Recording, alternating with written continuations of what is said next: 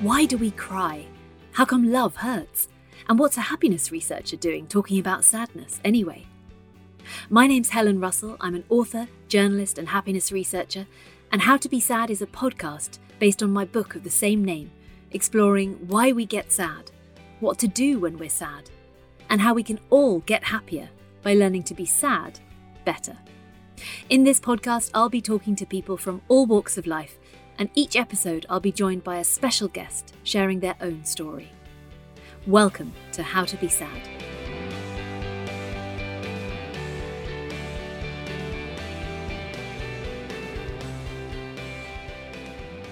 Five years ago, my guest lived in town, had two cats, and barely knew the difference between hay and straw. Now she's someone with an account at an agricultural merchant's who knows how to organise a spinal block for a goat. Writer and campaigner Rebecca Schiller moved her family to a rural smallholding in the hope of a simpler life. But she soon found that life wasn't any simpler and was a damn sight harder in many ways. She has written movingly about how we can never escape ourselves, no matter how much we try, as well as her experiences with depression, anxiety, and living with undiagnosed ADHD until recently. Rebecca says now, everyone, including me, wants neat and happy endings to stories of chasing a dream. Society encourages us to believe that we are one thing or the other, happy or sad, good or bad, right or wrong, that we must pick an angle. But I think it's fair to say that we're all beginning to understand that life is a little more complicated and nuanced than that. And as Rebecca has also written, nature is not a simple fix. So, Rebecca, thank you so much for joining me today. Well, thank you very much for having me. I'm excited to, to talk to you. Can we start a few years back, if that's okay, the summer of 2016 of the Brexit vote and the Trump campaign, when you started to feel the itchings of change? Tell me about that time. Well, we were living in um, Ramsgate at the time, so it was a fairly high intensity place to be during the Brexit campaign. Um, Nigel Farage actually ran in our our constituency; he was campaigning in our street, so it was a very uh, a time of quite extremes in our local area and we were also just sort of come out of that baby small toddler stage with our second I'd been writing, I'd written a book with a baby, sort of, a, you know, sort of stuck to me. And it was kind of that itching moment for me of what's next. We went away for, I was doing some journalism, so we were away for about six weeks in the summer, mainly in Wales, in a series of places where we didn't have much internet where we were working, but it was in a slightly different way, and we were outside a lot. I'd always found myself relaxed and stilled by being outdoors, by being in nature, and experiencing that for an extended period of time with the kids, with my husband. We started to feel like we were happier, we were more connected, even if it involved boiling water more, more often. What we lost and gained from being away from Wi-Fi, from not having the TV in our lives. We had, you know, kids who would come in and and the way that children do, they'd see the TV and we'd be like, no, don't watch it yet. Just not having it there suddenly removed that. And so we we started to think maybe we need to look at doing things a little bit differently. And I found myself on Rightmove looking at small holdings, um, which I think is often my way of dealing with things.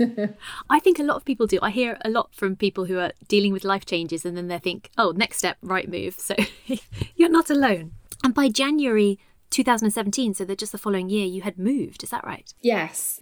Friends have always sort of said, oh, the thing about you is that, you know, lots of people talk about things, but you usually do them. And that is that is true. I uh, if I get my teeth into an idea and I now uh, understand a little bit more why that is, I can't leave that alone, and I uh, that motivates me um, beyond reason sometimes, and beyond the very reasonable doubts that people have, um, which has its good sides and its bad sides. But yeah, we we found pretty much the only place we could afford, and um, moved ourselves into a two acre small holding in the Kent countryside. And this is what I'm so I, am talking to you now, and I can see lovely ceiling beams and quite a sort of rustic looking background. So, this is the house now that you moved into. And so, you have written very movingly about how the simple life is not always that much simpler. Tell me how it was. I, I read that you were literally counting chickens and that it's you know it's a huge challenge and straining on personal relationships and you know physically and mentally can you share some of the challenges that you weren't expecting i think rationally i'd always known that anything involving having a bit of land, having some animals, trying to actually remove some of the convenient things and do things and would would be time consuming and hard work. But i think i also hadn't considered the impact of that on a very full life. So yeah we had two small children one of whom wasn't in school. I had three different jobs uh, at the time. I was ceo of a small charity that was doing much bigger things than than its sort of staff staffing um, really allowed for. I was writing a book, a quite a big book for a big publisher, and I was doing journalism on the side. And my husband is also self employed. So we had a lot already. And I didn't go gently into the small holding thing. I sort of, like, I'm going to grow all the vegetables. I'm sensing a theme here. Yeah. I need to learn to make my own raised beds. And I think I had, before we'd moved here, been reaching a point where some of the ways I coped with life were unmanageable given the level of responsibility and busyness. I didn't realize that. In what respect? So, my approach to things being difficult and feeling like too much is to dig in harder and to try harder. I guess when you're in your when you're in your 20s, you're sharing a house and you've got, you know, a, a job that isn't managing loads of people you can do that. If you've got to try harder across areas of your life that are they are too big to try hard your way out of, but that is the only way you know how to be, then it becomes very difficult because um, for me that the trying hard became kind of essentially very manic, and so my my relationship with the small holding quickly became quite a, a battle. I had this weird anxiety about vegetables. So if someone would say, Oh, are you growing celeriac? And I wasn't growing celeriac, it'd be a genuine feeling of panic. And I would know that that was. Like, that was bonkers. No one even likes celeriac. No one likes celeriac. That's the thing about celeriac. It's a big brain. But it was a real feeling like, well, I'm not doing it right if I'm not growing celeriac. And I would go and get some celeriac seeds. And we, we ran out of space in the vegetable garden. So I made some new raised beds, even though I was already, you know, overwhelmed. And and my approach to feeling as if I was stressed and strained was to think, well, I need I need to reconnect with some hobbies. I need to take up horse riding and I need to go running. And so by the end of our first summer, I'd got myself on a sort of 30 minute schedule from six in the morning till 10 o'clock at night. And I was running simply to get between one place and the other. And, and it looked kind of amazing from the outside. And sometimes it was amazing from the inside but it was it was something that eventually led me to a sort of complete collapse um, and a need to work out how to do things in a different way. And can you share a bit about what that felt like and what happened? It's a slightly complicated story to tell because it didn't happen all in one go. But about a year after we moved here, I was talking to a friend who said, I was explaining that I didn't really get any pleasure from anything anymore. You know, she'd had to badger me to see her. And I was like, I'm really sorry. She's like, I really want to see you. It's just that everything, even arranging to see you and get like it just everything takes something from me at the moment. And she was like, Do you think you might be you might be unwell? And I sort of had a realization then that I that I wasn't doing so well. And for a couple of years I had some therapy, saw my GP, we talked about depression and anxiety. I dialed back on some of the work stuff. And I kept thinking I'm getting better. Because depression is often, you know, the, the lack of finding pleasure in things is often one of the things that doctors will flag and think, oh yes, well it's that. Absolutely. And and I I'm not saying I wasn't depressed or that I'm not depressed, but it certainly never felt to me like depression and anxiety ticked. I was like, oh, I under I get it now. Because I also knew that I was very capable of taking loads of risks and doing lots of things that I wasn't anxious about. The anxiety seemed quite specific. I felt full of energy actually a lot of the time, full of motivation. And it was a real uh, peaks and dips. And I started to wonder whether I might have bipolar disorder. And I would definitely think I was feeling better. And then suddenly something small would happen. And it was a good two and a half years after we moved here that I really had a complete emotional and uh, collapse, just unable to do anything. I kind of went out into my garden and pulled up all the stuff I'd spent, you know, two years growing, you know, pulled it out with my hands and really, you know, couldn't understand how I was how I was feeling this way. And that that's the year I write a lot about in the book that eventually led to me realizing that maybe ADHD was the thing that was underlying this and was maybe causing the mental health issues. And and that feels as though because I like you and you write about in Earthed that uh, we grow up often being told that that is something that children um, get diagnosed with, especially boys. Because actually, a very good friend of mine has recently, um, in her 40s, had a diagnosis of ADHD. So it's sort of, I was very, your story really res- resonated with me. And I'm wondering how you even began to think that's what I might look for. I write about in the book that one of the ways that I had to sort of help myself out of this you know moment of of crisis and breakdown. Um, I wasn't getting much help from the NHS at the time, dis- despite my GP trying really, really hard. And I sort of I turned to quite a lot of research about my my plot. so I started looking at the you know started looking at the species of the trees, and through that discovering some things about the women who'd used to live and work on the land. I let myself fall down all of these internet wormholes quite often because I found that very soothing. Um, and I think actually it replicates the way that my brain naturally works. One thing leads to the other, leads to the other, leads to the other. And on one of my internet wormholes, I just happened to click on a, a piece that someone had shared um, about adult ADHD. And I have no idea why I clicked on it. Though very strangely, when I was researching and writing the book, I realised that I'd clicked on it six months previously and screenshotted it. Had no memory of it at all, but I'd been on there and had actually taken screenshots of this piece that hadn't gone in, but but I'd known somehow to leave this little bread breadcrumb trail, and it, it talked about high functioning women with ADHD. So these were doctors, lawyers, writers who had got to a point in their professional and personal lives where the ways that they covered up their ADHD, explained things, had become either unworkable, weren't covering up anymore, or they in themselves had become hugely problematic. So, doing everything at the last minute in intense bursts. Um, for me, loads and loads of reminders and lists, and a very sort of punishing system by which I would keep myself in line huge amount of shame. And one of them described living like this as like being on this fairground ride, the mind scrambler, where everything just spins round and round and round and round. And the more you want it to stop, the faster you make it spin. And I'd never read anything that described how it felt to live in my head and my life like that. And the more I read about both the, the sort of positive stuff about ADHD the energy, the commitment, the creativity, the relentlessness, you know.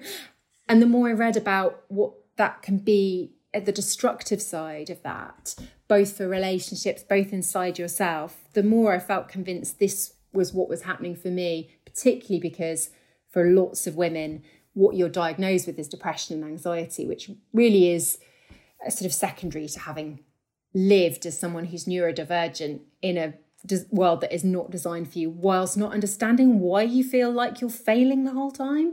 And that was both a relief and, and a hugely difficult thing to process. And I wonder, you've written a little about how just as your life from the outside seemed enviable, doing everything in these 30 minute slots, but getting a, a heck of a lot done, that is also, is it not a, an issue with women? Is that as high functioning and as, as you know people pleasers the cliche goes that actually it can take a while to get a diagnosis because apart from in your head everything appears to be good and inverted commas and fine. Yeah. I mean i think it's it's so layered how gender plays into it because one of the reasons women don't get diagnosed is that the diagnostic models are based on men and boys. And and women have di- often different symptoms and experience it differently. It's often more internal and more emotional so the person it affects most is you. Boys tend to be exhibit, certainly in childhood, more disruptive, you know, risk-taking behaviour, which affects other people. Um, and of course, see what why that gets why that gets picked up. Girls are more likely to be sort of daydreamers or don't you know don't reach their potential you know don't concentrate hard enough and um, i did struggle a little bit to get taken seriously though not thankfully by my GP, who was absolutely brilliant. And by that point, knew me well enough to say, if that feels like it might be right for you, let's try and get it explored. But I know lots of people who really struggle to do that. And even now, in my, you know, I'm under the care of a of a, of a psychiatrist who, in our you know recent interactions has described, you know, it writes up the notes, my version as uh, subjective, how I'm feeling. The subjective is that Rebecca is stressed out and finding things difficult. Objectively, she's doing fine. He's the objective version. I'm the subjective version. And I think that that gap between how you're supposed to be as a woman, as supposed to be as a mother, particularly stuff about organization and planning, which is very difficult for the ADHD mind. And you can do a really good job of performing that. You have to in lots of cases. But then that can really convince people that you don't need help. Um, and I've certainly had you know, write about it in the book. One psychiatric nurse who triaged me said that he'd Googled me. And um, he said, I hope you don't mind, I've Googled you and um, I've seen some of the things you've written and you seem to be doing fine. Google says you wrote an article about, you know, skincare, so um, you can't have any mental health issues. And that that's fascinating and maddening. Yes, simultaneously. And how is it tested for? What is the process? Well, there are different ways that ADHD can be tested for. For me, I saw a specialist um, psychiatrist who um, interviewed me twice. I then sat a computerized test, which measures, they put a little ping pong ball on your head and you face a computer, and that can pick up the tiniest movement. And all you have to do is sit for 20 minutes, you've got a little button clicker, and they show you a series of shapes, um, circles and squares in red and blue. And all you have to do is click the button every time both the colour and the shape match. And it's designed to obviously be as boring as possible. And it lasts for 20 minutes because if you're high functioning, you can concentrate and train your way out of the boredom for a certain period of time. But normally, after five minutes or so, the part of the ADHD brain which absolutely cannot concentrate and find something important unless you're interested in it starts to play to play into that. And so I did that test and I, I, write, write about it in the book. It was one of the most excruciating experiences of my life, which is ridiculous, like clicking a button, because it felt like being exposed. There was no way to cover it up. Absolutely no. All the things that I normally have got a whole range of ways of covering up. I wasn't able to. I actually started crying during this test and I was trying really hard not to move because I didn't want to I knew that they were counting the number of movements. I was like, shall I, shall I wipe the tears away? Is that going to skew the test? And I, I came out on the 99th centile, which is you've got to be above the 96th or above to, to have ADHD. So really at the top end of the spectrum for both hyperactivity and inattentiveness. I missed 35 to 36% of the, the matches. And I was so shocked by that as someone that sort of had a professional life and a personal life priding about noticing things, someone that's never been described as hyperactive or felt hyperactive, that I'd moved something like 11,000 times in um, less than 15 minutes. But they were tiny, tiny little movements that people wouldn't necessarily notice. A lot of people don't sit that test and instead their parents, their partners fill in questionnaires and they provide school reports and things instead of, of, of doing that. There's there's different different ways of it being tested for. Okay, and you mentioned, and I would like to also come back, I guess, to the positive elements because I think that's maybe not talked about very much when it comes to neurodiversity. So, can you tell me a little bit about some of the, you mentioned, um, you know, energy and and getting things done. What are the other things that are, are to be celebrated of part of the way people's brains work when they have ADHD? I find it really, really fascinating. I, I really am still just, you know, I'm only a year and a bit after diagnosis, so I'm still sorting out which bits are just me, which bits are the ADHD. I don't, of course, know how other people think. I've always thought my way is the normal, you know, the normal, typical way of thinking. But I think for me, I completely unable to see things in isolation, I always join everything up. So our move here to the small holding for me was lots and lots of different things in our lives and me and the world. And I had joined them up and made them into an interconnected web in which the only answer was to move to a small holding. And that's basically what I do with everything. And it's really useful if you're a writer you know, being able to structure things and spot patterns.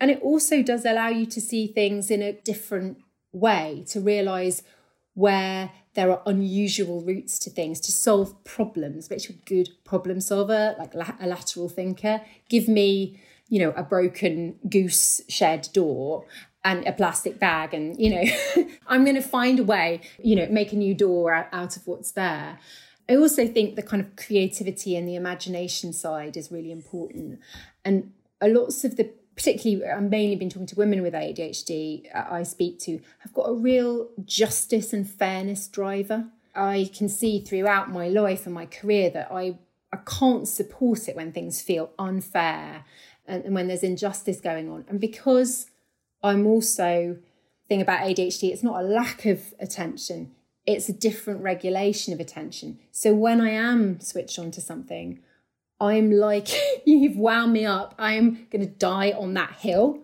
rather than let it go.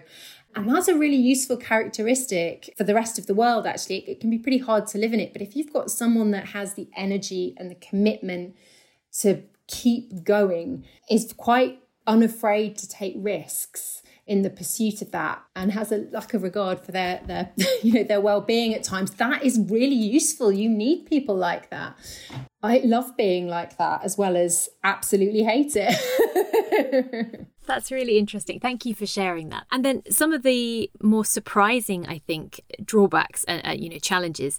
You mentioned that it can put a strain on relationships, and also you've talked about hypersensitivity to rejection, which is I know that I've spoken to women before about how that can come hand in hand with ADHD. Can you describe what that feels like and how that manifests for you? I mean, I've always, in everything I've done, even as a child, I, I think a real motivation has been to do everything perfectly and find no place that anyone can criticize me. And I recently was my parents were digging out some old things and found this school report that I had written myself when I was 9. It was obviously a thing we were asked to do at school.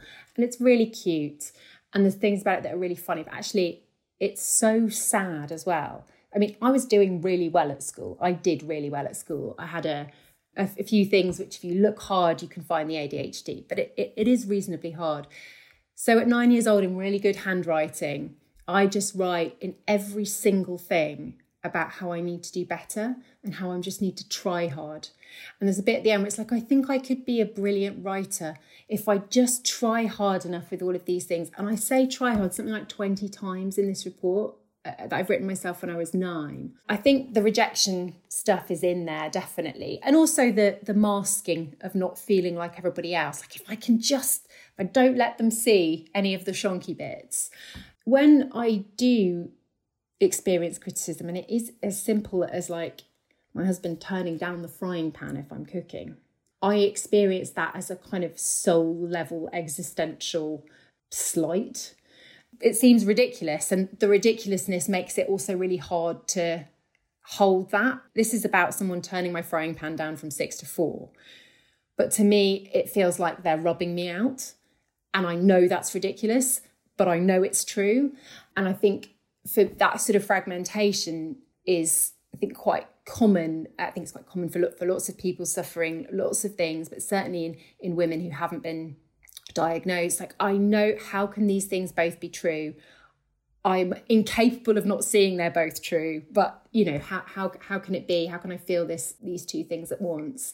And i am beginning to understand now that rejection sensitivity dysphoria is something that goes hand in hand with adhd particularly for women. It's not written about and understood enough because it mainly seems to affect women. Uh, but also that it is a consequence of being different, feeling different, and not understanding why. So, anything where someone has removed a bit of the things you use to cover up that difference feels like exposure and it is deeply frightening. And that happens, I think, very early on. And so, yeah, I've got to try and lighten up about that stuff, but it it's tricky. and does um and does medication help with that and, and does knowing why it, it is so help or are there things that people around you who love you can do to support you? Maybe it's not all, maybe it's and. How, how can people support you in that sensitivity to rejection? I think there's a real sort of package of things, many of which I just have to be responsible for. Medication, I, I have, I am medicated at the moment, and that does help. not sure it helps me a lot with the emotional side of it at the moment. I think it definitely helps with regulating my attention, but it's been a fairly challenging 12 months in which to have an objective view for anyone about how your you know how how your mental health is. I, am I'm, I'm interested to see how in slightly less strange times um, I, I get on with that. But i think in terms of support it's just retraining myself and those people around me that some of the reasons why i behave the way i do is because i do think and feel and behave quite differently to other people. And that's really hard for me to remember and accept. Really hard for people who've known me for 38 years to remember and accept.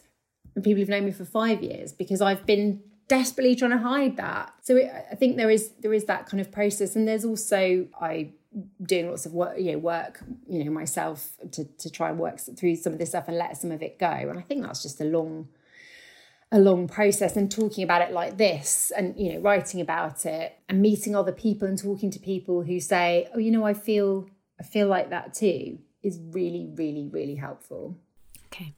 And and i wonder talking and writing about such personal things as you know we both do we are putting our hearts on a plate that is feels to me at least the ultimate in in risking rejection because people can say if they don't like our books, that's almost like saying they don't like us, and that's terrifying. And, and I wonder how much it takes out of you to to do that and to have conversations like this with people, you know, that you don't know, we haven't met before.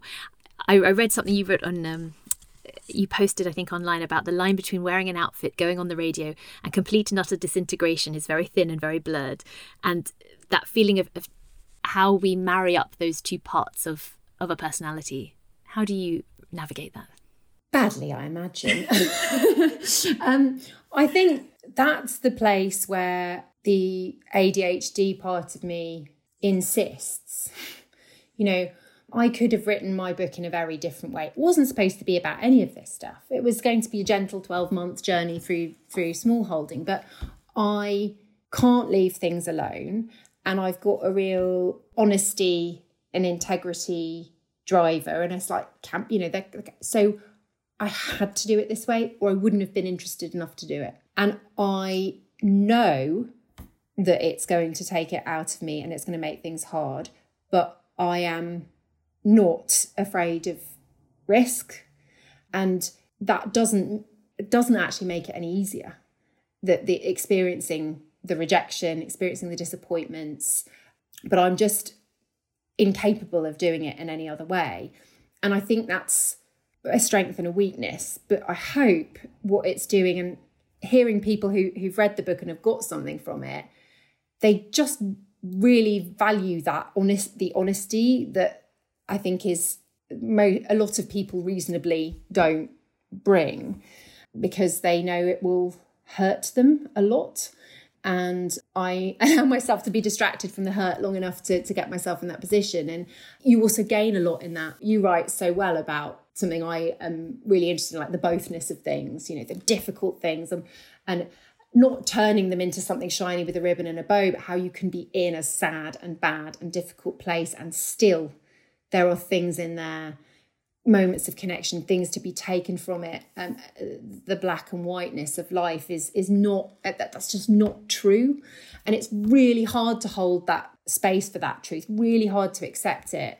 And i think i'm so glad that i'm belligerent enough to to get myself into that place and also this time i've worked with a publisher who has supported me in the way like no other author I've ever known in the history of time has ever been supported in the way I've been supported to write this book through the publicity process.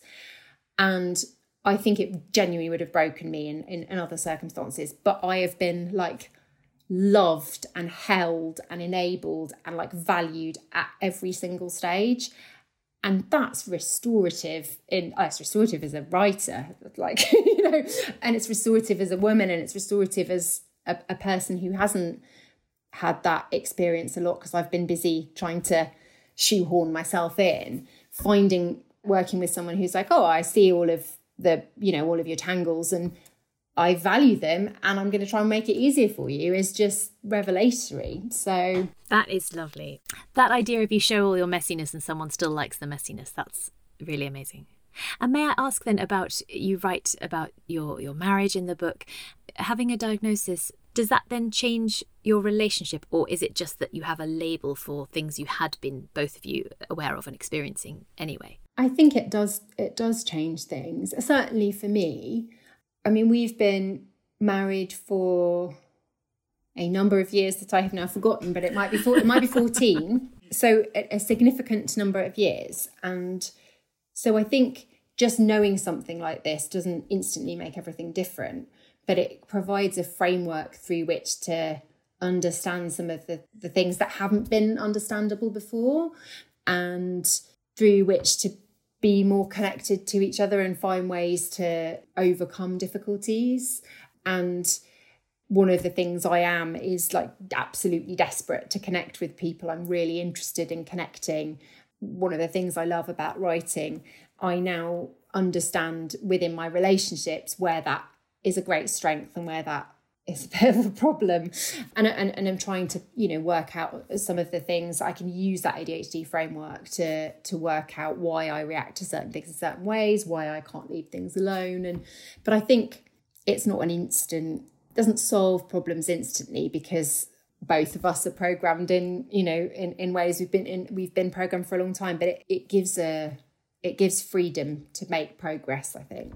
Yeah so it's a yeah of step forward in, in a similar direction. And it's really interesting to hear you talk about the kind of black and whiteness. It sounds to me as though you have always sort of been okay with being sad, but by dint of being okay with risk. Is that fair? Have you is that something you've tried to avoid, or have you been okay with it? I don't know if I, I would say I was okay with being sad. I'm drawn to big. I'm drawn to big feelings. Like I would rather feel big things that include hard things than not feel things at all but I am also very distra- very distractible and I'm motivated by different things. So I I have been distracting myself out of that's why I didn't realize I was unraveling for a really long time because I'm really good at providing the next the next distraction. I'm really focusing on that. I have always loved feeling something and now it's trying to learn how to allow myself to rest in those feelings for a little bit longer so that I can move through them rather than just be at the sharp end of them. and, and I think that's that's a challenge for me because that requires digging in and not doing my usual.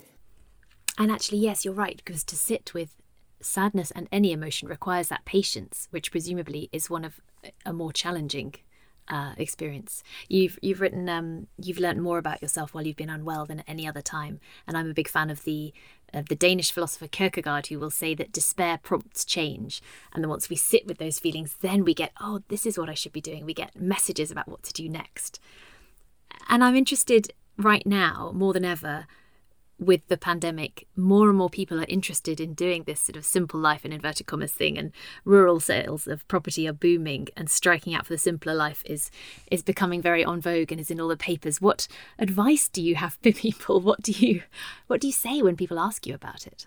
I mean, people do always want a, a yes or a no answer, and I'm really annoying and won't give that. I wouldn't move away most of the time. I would now find it very difficult to do that. I'm glad we live here. And I think there are a whole range of ways in which living in a way that is more connected to the land, the complex system we live in, understanding, you know, that annoying cliche about knowing where your food comes from. That's said in a very flippant way, but actually knowing where your food comes from and knowing how fragile that chain is. And and on being drawn into some of the political stuff around it. You know i think there's huge value in that. I caution anyone who thinks that moving house and you know having three fields and some sheep is going to make them feel better and calmer and happier.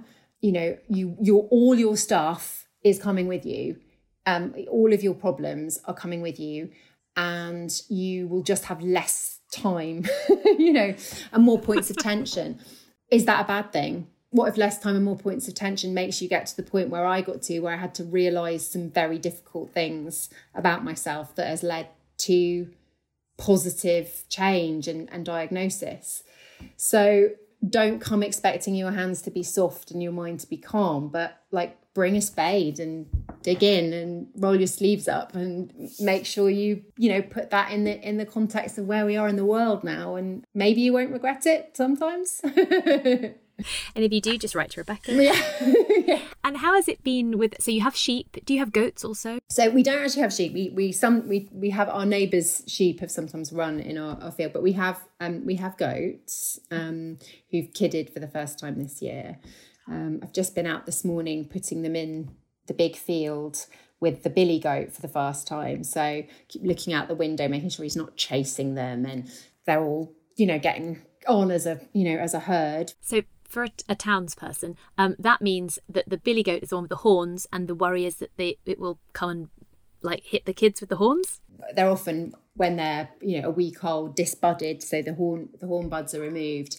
Um, we haven't disbudded our, our kids, but he has he has been. But he's um yeah he's their father, and he's very pleased to see their mothers and he's being really well behaved but he's quite big and he's quite excitable and um, i just want to make sure that the nanny goats um, who are still you know only a month or two after giving birth aren't um, being chased around too much and the kids aren't being oh. worried by their father and hopefully they will just settle down and get back together as a as a sort of natural as a natural herd but we'll okay. we'll see. It's going well so far. It's going well so far.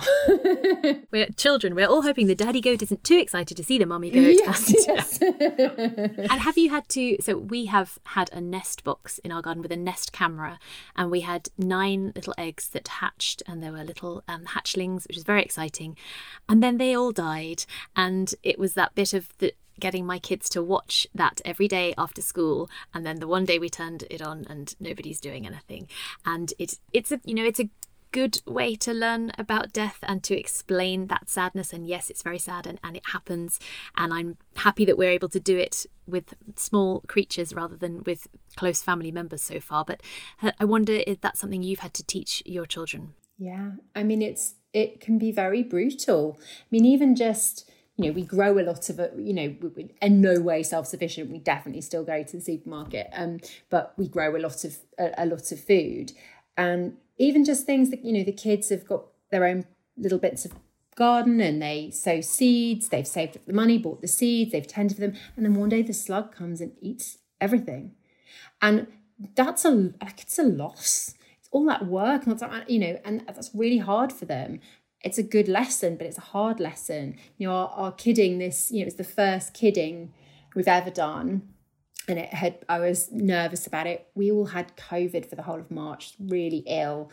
So I had to like drag myself off the sick bed to deal with the kidding. And, and it was a really difficult and complicated kidding. And that they're, they're not, that, that's not actually how it usually is. And one of the kids died. And so twins the, the goat belongs to my seven year old. The kid, children were really excited. They were really, really upset and distressed by it. And there's points in that where you think, why am I exposing them to this? But I, I do think there's a lot to a lot to learn in there, and being shielded from that doesn't protect you from from it happening um, as you get older. Um, so I'm grateful. I'm grateful for it, even though I sometimes think, could we just have a like, could we just have a good run for six months? Like, no, no chickens tipping themselves into the water trough, and no, you know, oh no. you know, um, but out there at the moment, it's sunny, and two little kids are doing that thing where they jump in the air, little goat kids, and then click their heels together and spin round, and and that's just incredibly joyful as well. Yes, the, the highs and lows. Um, and yeah, and experiencing these small doses of discomfort and difficulty and sadness, I think certainly does help equip kids to handle the bigger stuff and, and helps with risk. But I read that you have taken it to another level with your daughter who jumped through a ring of fire. Please, can you tell me about this? um, so we um, have often gone to a, a, family festival called Starry Skies, which um, hopefully will be on again next year, um, and everyone should go it's absolutely brilliant. It's it's not a music festival; it's designed for kids and families, and but there's loads of nice stuff for, for adults there too. When we went a few years ago, my daughter was not quite old enough, but she lied about her age, um, said she was nine, to join this thing called the tribe. So they take the kids into the forest and they build this community and they take risks. They're, supervised Lord of the Flies, adult, yeah. but yeah. But a lot of it, I, I, I interviewed the the chap who set it up, who's got a huge experience, a lot of experience working with kids who are often pushed out of the educational system, seen as problem children, and he uses this risk taking. So they, they work together on a performance. And one of the things they do is there's a ring of fire and they they do this kind of they've written this sort of acting, singing, and, and each time each one of them then jumps through the ring of fire onto a mattress. They haven't done it before. Some of them are really cool with it, some of them are nervous about it. But they all do it. And it's really it sounds kind of, you know, a bit silly, but it's really meaningful to them. And I, I got a chance to talk to my daughter about it, and I was saying, you know, how did you feel about being like? Did they tell you it might burn you? And they're like, no, that like it was obvious it was going to burn us. But when you tell me all the things that could go wrong, you know, be careful because of this, don't do this. It just makes me worried about doing it. When they show me how to do it safely and then let me do it, and that was a real lesson for me in kind of letting go of some of that stuff and letting her take those risks and what that meant to her to be trusted to do it. So, um, not that I enjoy watching my children jump through fire. I think that's fantastic. I loved reading about that, and I think in COVID as well, where so much of many of us have spent time indoors or or children haven't been able to take risks so much. I think nature is a really good path to getting back out there and, and taking those risks. Absolutely, especially when we've we've encouraged them to see other people as risks. You know, finding ways to not see other people as inherently risky, I think is going to be really important for kids over the next couple of years. That's really interesting. Yeah, how do you how do you talk to your children about that? I, I can't say that I have really, other than at the moment, of course, they're in school again and they're being encouraged to see their classmates in, in a non risky way. I don't know how we, we do that. You know, my daughter, it's her last year at primary school. They usually do a big summer production and they're not going to be able to do that because they're it's not safe for them all to go into the hall together and perform to the parents. And that, you know, that level of a lack of safety being going into your school hall and the parents coming in, I don't know how we get over that. I hope that it's just gradual and, and demonstrating it and that our human desire to be with other people overcomes it. But I'm interested to see how it plays out in, in this generation of children because it will have been, surely it will have been formative. Yeah, I'm sure it will. Yeah. And and this podcast is about how to be sad well. So I would love to end I guess by asking you what helps you now and then I want to know what advice you would give your 21-year-old self knowing all you know now about how to be sad well. So what helps you? So I think what helps me practically um, is speaking, talking to other people, listening to other people, and reading other people who have felt sad or have felt difficult feelings. And finding those people everybody feels things in different ways but i think there's quite often like oh i'm i'm kind of like i, I really identify with the way this person experiences that. So that's why i got into reading memoir. I just wanted to hear mainly from from women but not exclusively people who had found things difficult but didn't think that was valueless or something to be pushed away. I mean, I I do stuff like I I writing helps me. So I realise that I write little bits of it, mainly poetry because it doesn't take very long, in order to switch my mind onto it, but in a way that isn't so self-critical. That's just, you know, I can concentrate on that. And then the going outside. So going outside really helps me. I need to do a certain thing when I'm outside. I need to be physically active. I can't just rest in, in, nature very often unless the nature is really big. I need mountains if I'm going to rest. Um, I need mountains feel like they might meet my sadness. But if I'm not in the mountains, then if I'm doing something, if I'm weeding, if I'm digging. And so knowing what those things are and remembering to do them, which is really hard, making yourself do them or finding someone else who's like, go outside now, out the door don't care if you don't feel like it, get out there, I think is really, really important. Oh God, what would I tell my 21 year old self? That's a really hard one. Yeah, I'd probably tell her that she she's doing a really good job and she doesn't need to try so hard. Give yourself a break sometimes. When I got diagnosed, the the psychiatrist had sort of talked to me about everything, and just before I left, he said, um, "Why do you think your husband is with you?" To which I was I I, I realized I just couldn't answer. And I was like, I don't I don't know. I like I wonder that all the time at the moment. And he was like, Well, he was like, it's because he loves you. And he loves loads of things about you and probably some of the difficult things too. He, he said, You're very, very hard on yourself. Maybe you need to be a bit more like your husband and think of the things about yourself that are like likable. And I wish I had told my 21 year old self that there were inherently, I was a like a lovable person and that I was allowed to feel those things for myself. I would whisper that in her ear a lot. Thank you. I think that's a very important answer. Thank you so much for joining me today. It's been a real pleasure to speak to you, and Earthed is out now. Thank you. Thank you so much for joining me today. Please do rate, review, and subscribe wherever you get your podcasts. It really does help others find us and helps us to make more episodes. You can find out more about How to Be Sad the book and the podcast online at Ms. Helen Russell and take care.